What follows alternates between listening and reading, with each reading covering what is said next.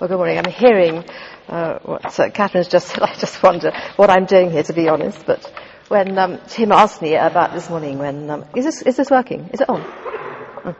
Um, Tim asked me about this morning at the Dynamic Prayer Conference Day. Um, I was in my office and I didn't really have uh, an opportunity to go over to the conference. And he said that he told me about the PCC day and said that you'd been kind of asking and praying about who to ask, and that my name came up because they thought that really it would be better not to have anybody that was too kind of um, inspiring or or too cool, like, um, like Jeremy Jennings. And someone said, "Well, what about asking Glenn?" That made me feel a little bit better. So. Um, yeah, there's a little. I, I always love um, to start these days with this passage. I'm sure some of you will have heard it.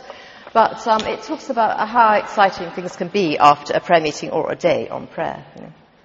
It was one of us, one of our very old ladies who's actually now died, found this in, in a magazine and gave it to us.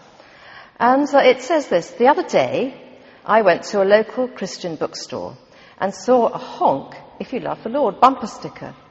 I was feeling particularly chirpy because I'd just come from a wonderful prayer meeting or prayer day. So I bought the sticker and put it on my bumper. Boy, am I glad I did. What a wonderful, uplifting experience followed. I was stopped at a red light at a busy intersection, just lost in thought about the Lord and how good He is. And I didn't notice that the light had changed. It's a good thing that somebody else loves the Lord, because if he hadn't honked, I'd never have noticed. I found that lots of people love the Lord. Why, while I was sitting there, the guy behind me started honking like crazy. And then he leaned out of the window and screamed, For the love of God, go, woman, go, go, go. what an exuberant cheerleader.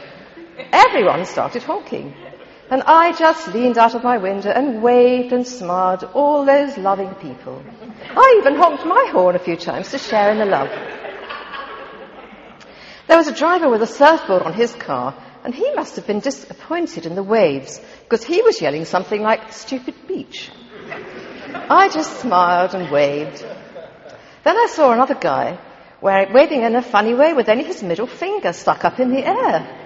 And I asked my teenage son what it meant, and he said it was a Hawaiian good luck sign, he thought. or something like that. Well, I've never met anyone from Hawaii, so I leaned out the window and gave him the good luck sign back. My son burst out laughing while even he was enjoying this religious experience. A couple of people were so caught up in the joy of the moment that they got out of their cars and started walking towards me. I bet they wanted to ask which church I attended. But at that moment, I noticed that the light had changed. So I waved and grinned at all my brothers and sisters and drove on through the intersection. I noticed that mine was the only car that got through the intersection before the light changed again. And I felt sort of sad that I had to leave them after all the love that we had shared. So I slowed the car down, leaned out of the window, and gave them all the Hawaiian good luck sign one last time as I drove away. Praise the Lord for such wonderful Christian fellowship. so exciting things can happen after a day on prayer, and um, I think if you, want, if you want to honk if you love the good Lord sign, then um, I'm sure Tim could get them. Ask him after the day. Hmm.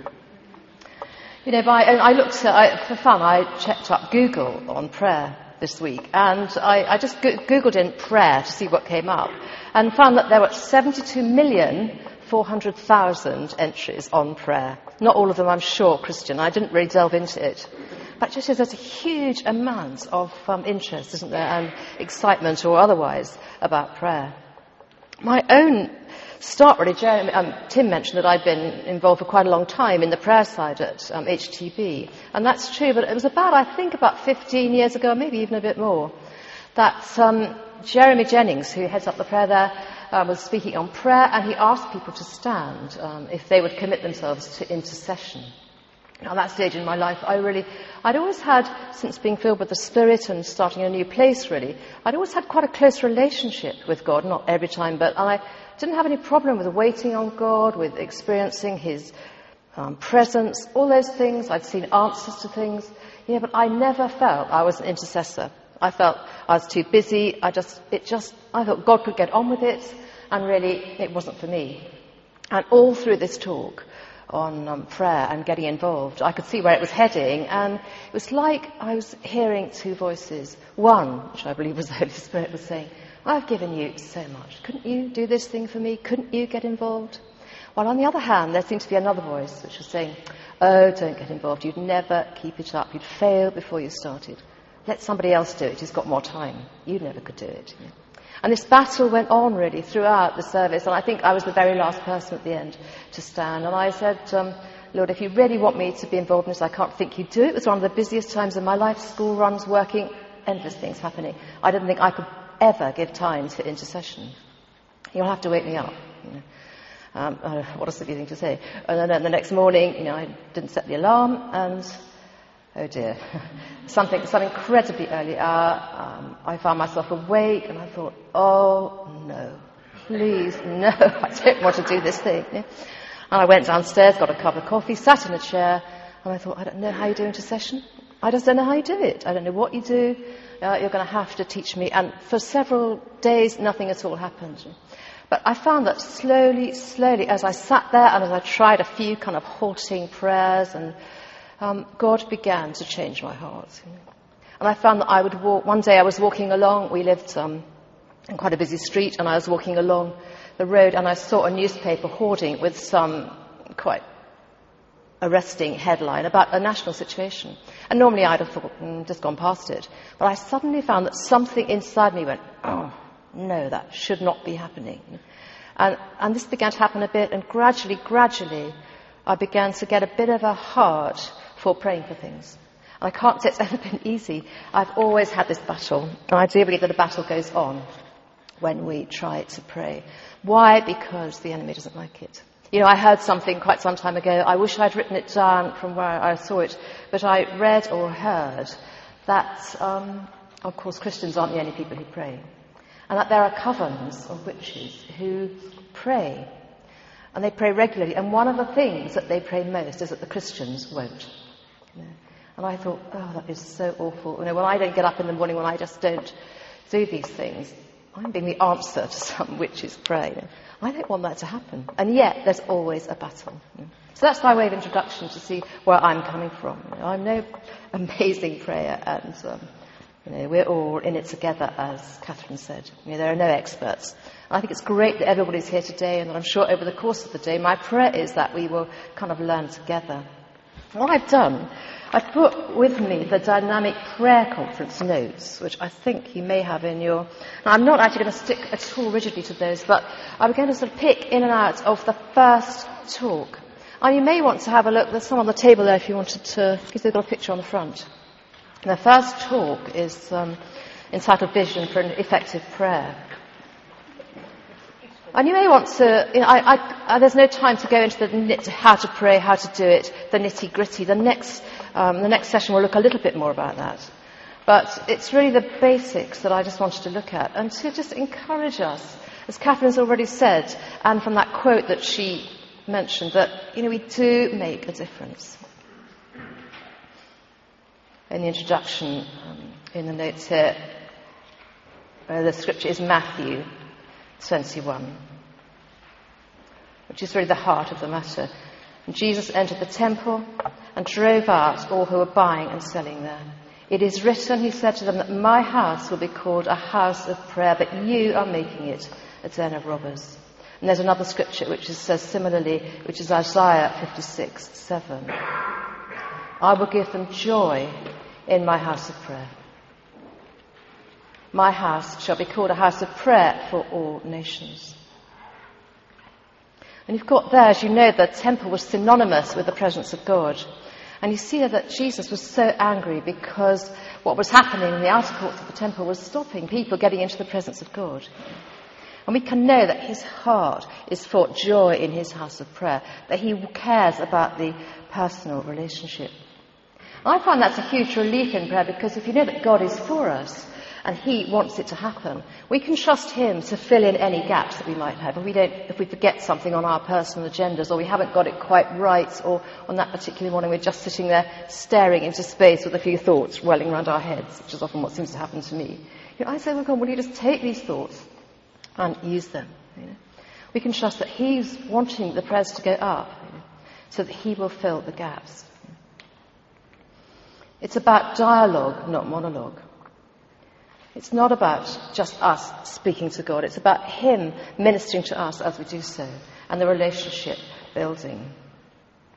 Andrew Murray, a quote from him, um, he said that prayer depends chiefly about entirely, almost entirely, on who we think we are praying to.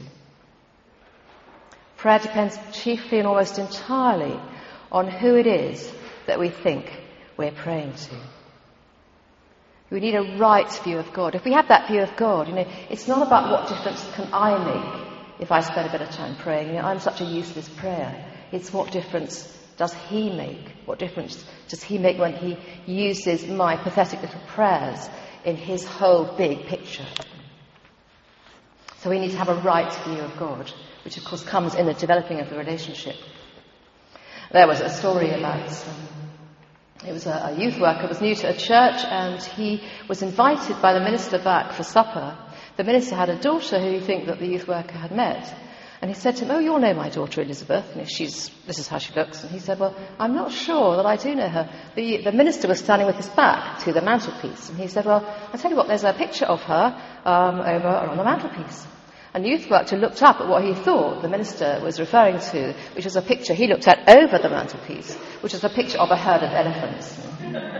It was actually he had meant that her to look, him to look at the photograph of his daughter. So it's important that we get the right view if we're going to see how this all fits together and what the picture was. It's vital, next point, to our well-being as Christians. It's God's idea. And that's not just our own personal well-being, it's the well-being of the church, it's the well-being of our neighbourhood, it's the well-being of the nation, really. And you can add to that national life. There's another quote from a Puritan forebear, who is an anonymous quote. When people stop praying, Christians backslide. Young people rebel. Preachers leave pulpits. Mission fields close. Churches die. Conversely, when people are praying, Christians are on fire. Young people come to Christ. We get more powerful preaching. Missions thrive and churches grow. And national life too benefits as our prayers and prayers go out from the church and spin out into what's happening in society. There's a huge benefit. And it's a small wonder when you think of all those things, uh, the quote that we often hear, that Satan trembles at the sight of the weakest of saints on their knees. There's an enemy campaign. I know I keep on about this, but there is a campaign to stop us getting on our knees, to stop us praying. Why? Because things happen, because it makes a difference. And we need to see that we're on the winning side. It's vital to our well-being and it's at, really at two levels, as we've heard already. There's a personal, the level of personal prayer, and the level of praying together or corporate prayer. But really, all these notes apply to either equally. And personal prayer, of course, is the essential building block on which all else rests. You can't really have any other level of prayer without personal prayer. And Jesus speaks a great deal about it, doesn't he? We hear that he got up a great while before dawn, he prayed whenever anything was going to be happening. He prayed before he walked on water. He prayed all night before he chose his disciples. He prayed and prayed and prayed. And out of that ministry came all the miracles that he did. And in Luke 11, the, the disciples we hear asking him, teach us, Lord, to pray. Well, you would think, well, they'd been around with him for quite some time by then. You know, they'd seen him do healings. They'd seen him raise the dead. They'd seen him turn um, bread in, and, and, and to, turning water into wine. They'd seen him do the most amazing things. And I think I would have been tempted to say, Lord, teach me to do this stuff, will you? They said, Lord, teach us how to pray. Why? Because I think they had seen that for him, prayer was what made it all happen. It was his communion, his communication with the Father that gave him that power to do the rest of the stuff. And so, and out of that, of course, came the Lord's Prayer, which was his, his teaching to them. And also the, out of that too, in a way, came the ACTS model that you probably always hear about, the, the adoration, contrition, thanks and supplication. It's the basic sort of Anglican teaching on how you do prayer on your own or indeed with a group. We need to work out really what's best for us, how it works us and what we're happy with. I mean, some people, I'm one of those, I'm a more, very much a morning person. I die at six o'clock. Anything after then, I just hopeless, I can't do it. But in the morning, that's when I feel at my best. That's not the case with everybody. And some people even pray before they get out of bed. There's a, a prayer here, which somebody prays, um, yeah, they pray, Dear God, so far today I've done all right. I've not gossiped. I've not shouted or lost my temper. I've not been greedy. I've not been grumpy, nasty or selfish or overspent on my credit card. But in a few minutes, God, I'm going to get out of bed and I'm going to need all the help I can get. You know, it's just, it's like that. Before we even get out of bed, we do it really. On the other hand, there's another one over here from Oswald Chambers, who I don't know whether you ever read him. He's written an amazing thing called My Utmost for His Highest. He's a Scottish um, minister was a missionary. He was just the most amazing man. But he writes here that unless on first waking moment of the day you learn to fling the door wide back and let God in, you will work on the wrong level all day. But swing the door wide open and pray to your Father in secret, and every public thing will be stamped with the presence of God. It's an amazing thing to think that everything we can do, everything in our house, everything outside, will have that stamp of God in it if we just give Him that opening moment. And that can be, it doesn't have to be um, three hours um, on your face, prostrate before God. And maybe, maybe some of you do that. I mean, I actually don't. But it can be in the shower, it can be at the bus stop, it can be wherever works for us in our busy lives. And it's different for all of us, and it's different at different stages in our lives, I think. But if we just let Him in, in whatever way we can at the beginning, then everything else will be stamped and marked with His, um, his presence. I found that um, I spend a lot of time, often in the morning, you know, not so much these days, but you know, I, that really bemoaning the fact that my prayer life is not up to much. I had spent enough time um, praying to God, and I answered, "Oh Lord, I'm sorry. I read books on uh, revivalists and on the great things that happen, great prayers, how they did it, and I think I'm so pathetic. My prayers are no good. And I go on and on and on about it, and not doing it. You know. I mean, you know, I, so many, I think so many prayers are written about, so many books are written about prayer. And I wonder if you could put together all the books that have been written about prayer, or the words that have been written about prayer, and the words that have been spoken in prayer, which, and put them all in on a line, which should make the longer line. I don't know. I suspect it might be the books. I don't know, but I think it could be. You know, one day I was moaning and doing this thing in front of God, and I really suddenly felt the Holy Spirit speak to me. I think it was a very God type thing, and it was a very simple sentence, and it said, He said, uh, God said, the only number I can't multiply is zero. You know? And I thought, that's quite godlike, really. That is true. Because God can multiply the single, most simple prayer we ever make. But if we don't do any, He can't multiply that. Zero is the only number that's not capable of being multiplied. So, and what you want, what we want, I think, is the totality and the aggregate of all those little units of prayer prayed by different people in their different situations all over the world, but in our current church situations, each one of us can do our bit, whether it's first thing in the morning, whether it's uh, on Sundays at church, whether it's praying at Alpha, whether it's praying before you run uh, Mothers and Toddlers group, wherever it is, praying in your families, praying at church prayer meetings, you get these numbers adding up, sort of one by one by one, and they make a very large whole that God can really do something with. It's the different, we want loads and loads of units um, in different ways. Yeah, so I think that that is a good thing to bear in mind, that all those units go together. And, um, you know, and as we do that, as we get these um, units and things building up, and we see things happen, so our faith uh, begins to build. We see things happening. The next, um, there's a little bit coming next on corporate prayer. I'm really not going to do much at all about that. If you want to, you can look through the notes um, later. But um, another quote from Jonathan Edwards, the 18th century revivalist preacher. Every significant spiritual awakening in the church has always been preceded by a concert of unusual, united, and persistent prayer.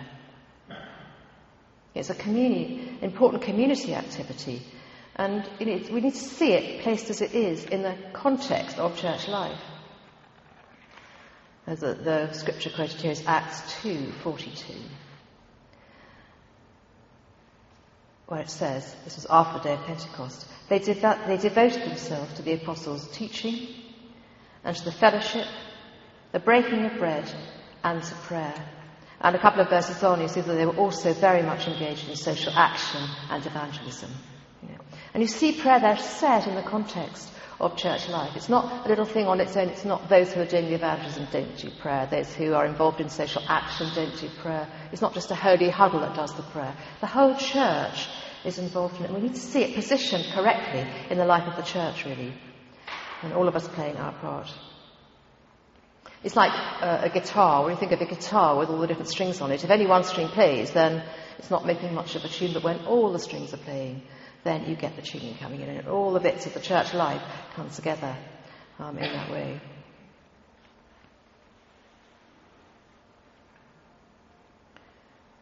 It's expressed at different levels, and I suppose the basic level that most of us probably know most or do, I would say prayer is, is when two of us praying together or three of us praying together. And Jesus, as we know in Matthew 18:20, says that when two or three come together in my name, there I am with them. And there are many scriptures too, as you will know, which mention say that He's with us when we pray, whether we're praying alone or whether we're praying scripture. It's the difference that He can make. So it's that thing again. It's not what difference are we making. We don't feel like it. It's what is He doing with all the prayers. Where are they going, as we heard in that quote? Is it making any difference? And when we're praying together, you know, we get, we can have prayer partners, we can have prayer triplets, we can have prayer in small groups, or we have the, I think, the basic church block, which is the church prayer meeting. And I know that you have a very vibrant monthly prayer meeting here. I would really encourage anybody who, who can to get along to that, because I find anyway that it's extraordinary how the church prayer meeting, that monthly or weekly prayer meeting you go to, informs all the other prayer. You know, and if you go to that, I find if I go to that and I haven't really got any ideas of my own, I pick up things which I can kind of build on maybe during the week or, or during the month. It really helps to be there when the church is praying together because it releases other praying. There are all sorts of ways you can, you can pray when you're with other people. We had, we just finished a week of prayer at our church because it's part of the Alpha Initiative. And they had a, the Alpha prayer meeting last night. But during the week, one thing they've had, they've had different um, people praying in groups. And one thing that happened was that lots of the pastorate groups got together and they went to pray on the London Eye. To pray, and they prayed for the city from a pod on the London Eye. And I thought that's such a brilliant idea. I think it's 25 people or something on a pod. Obviously, you've got to pay for the pod. I think they subsidised it a bit for them. But they said it was the most wonderful experience going up in that pod and praying for London. There's all sorts of things. You can read newspapers. We, one other thing we had was a, a prayer room. And I went in it one day. Um, we were signing up for these two-hour slots, and I signed up for five till seven on a Tuesday morning.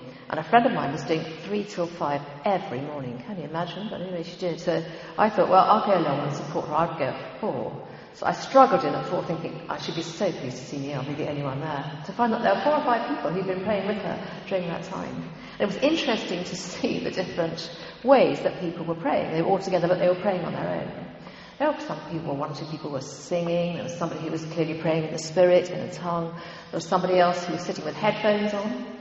Somebody else who was kind of um, just listening to music. Some people were walking around. Some were sitting still. There was somebody who was deploying the snoring model, which um,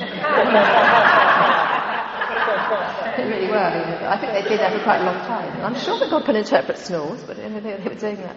They were all doing their own thing. You know. I just thought this, it doesn't matter what the model is actually, because it's the fact that the prayer's going up, that God can do something with it. So the aim really is praying together at every sort of level. The church meeting, as we said, is the basic um, building block, I think.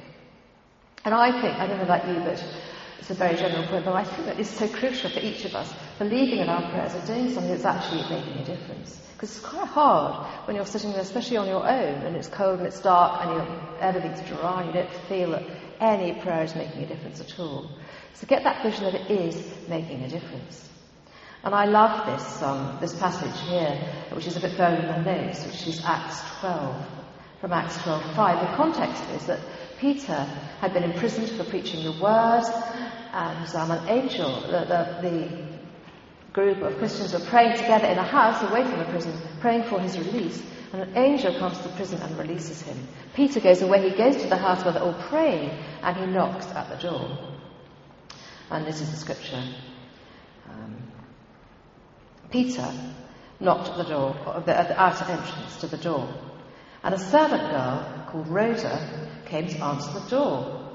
When she recognized Peter's voice, she was so overjoyed she ran back without opening the door and exclaimed, Peter is at the door. That's on verse 15. And their response to her was, You're out of your mind. It must be his angel. But Peter kept on knocking. And when they opened it, the door, they were astonished. That is, you know, the really coolest group of prayers probably there ever was. You know, they're like the big guys, the big guns, the ones Jesus especially specially chosen. They're praying together and they're totally astonished when their prayer is answered. You know, they didn't have the vision in quite the same way. They weren't quite expecting that the answer would be there. And I think that's what happens. We don't expect that anything is happening. And I've often thought, God, if we could see what was happening behind all this praying, we'd be a lot more effective at it. You know, some years ago, we had a, quite a powerful move of the Spirit, and um, we had our church week away. And one of the things happened that happened to me during that week was that I was really touched with the whole prayer thing and intercession thing. I was making quite a lot of noise. And when I got home, we were just due to go on holiday the next um, day, and I was really determined to find out spiritual warfare. You know, I thought, I want to do warfare prayer, spiritual warfare prayer, not just praying, it's got to be warfare prayer. So I said, Lord, if I give my, a lot of my holiday to praying, will you teach me about spiritual warfare so I'm more effective? Yeah, and I, um, I got up as I always did on holiday. I used to get up really early and often try and do a book in the Bible, but this time I didn't do that. I prayed. I walked around the house with the doors creaking as I got up, just praying. And often I'd just be praying, maybe in the spirit or just really, and nothing much seems to be happening. I did get one or two insights. I read on the beach and I pray and pray and thought just nothing is happening. I'm not learning a thing. And to be honest, I was a bit fed up because I was giving all this time. He didn't seem to be teaching me anything.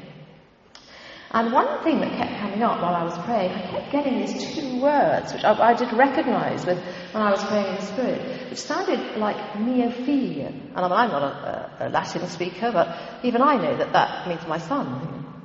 So I was thinking, okay, I've got to pray for Jesus' kingdom to come. So I started to pray for Jesus' kingdom, thanking Him for Jesus, making me more like Jesus, and pray for your, thank you for your son. And I prayed and prayed and prayed like that. This went on for several days, and then I just was praying, and I, I don't remember much, much about it, except it was all quite boring really, and I felt I'd been a bit let down because I was giving a lot of my time.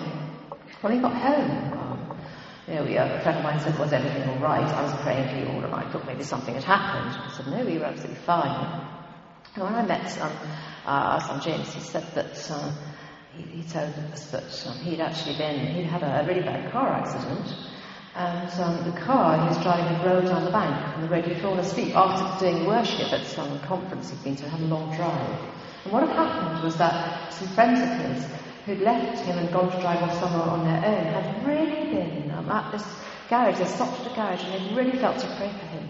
And someone else who'd been with them had felt, oh, we must pray for him. And all at the same sort of time this happened. And this other friend of mine, she'd had this thing about got to pray for them at the same time.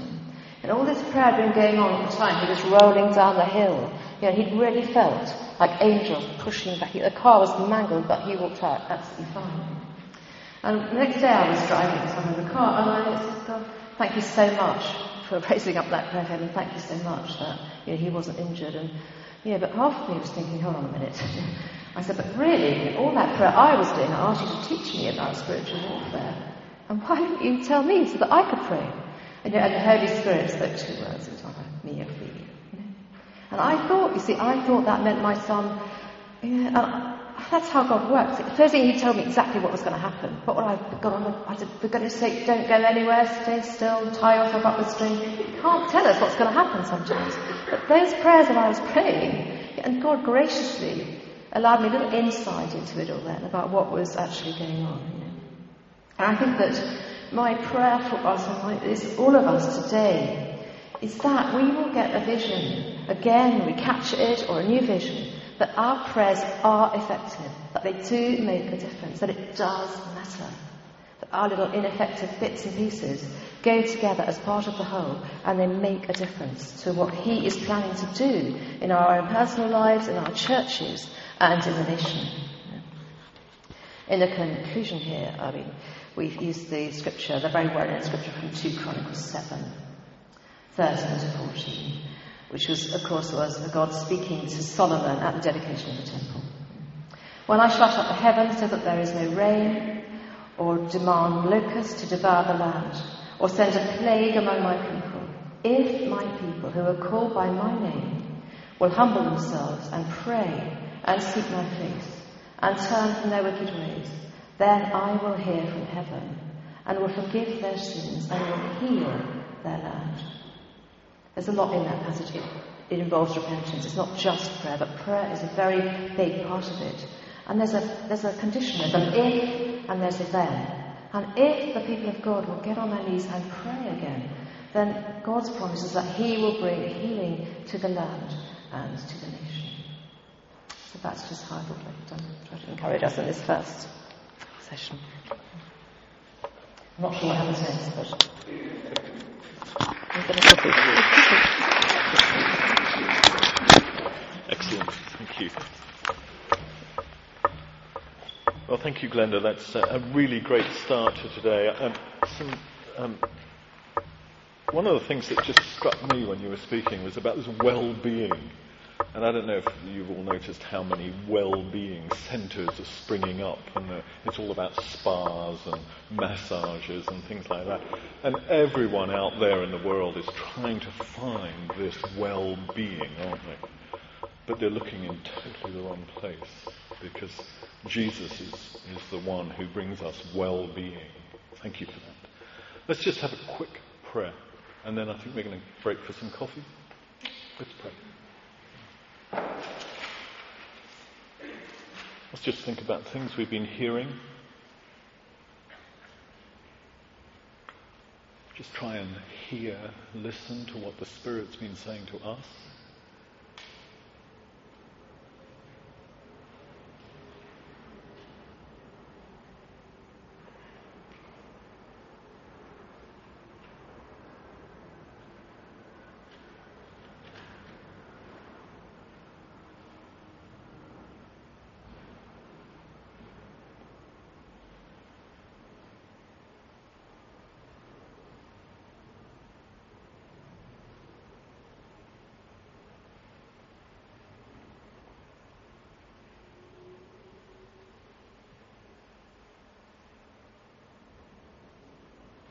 Father, thank you. Please set us free to hear your word for us. Amen. Let's have some coffee. Are we going to go? We're going to go to the back. Yeah, we're going to just go to the back now.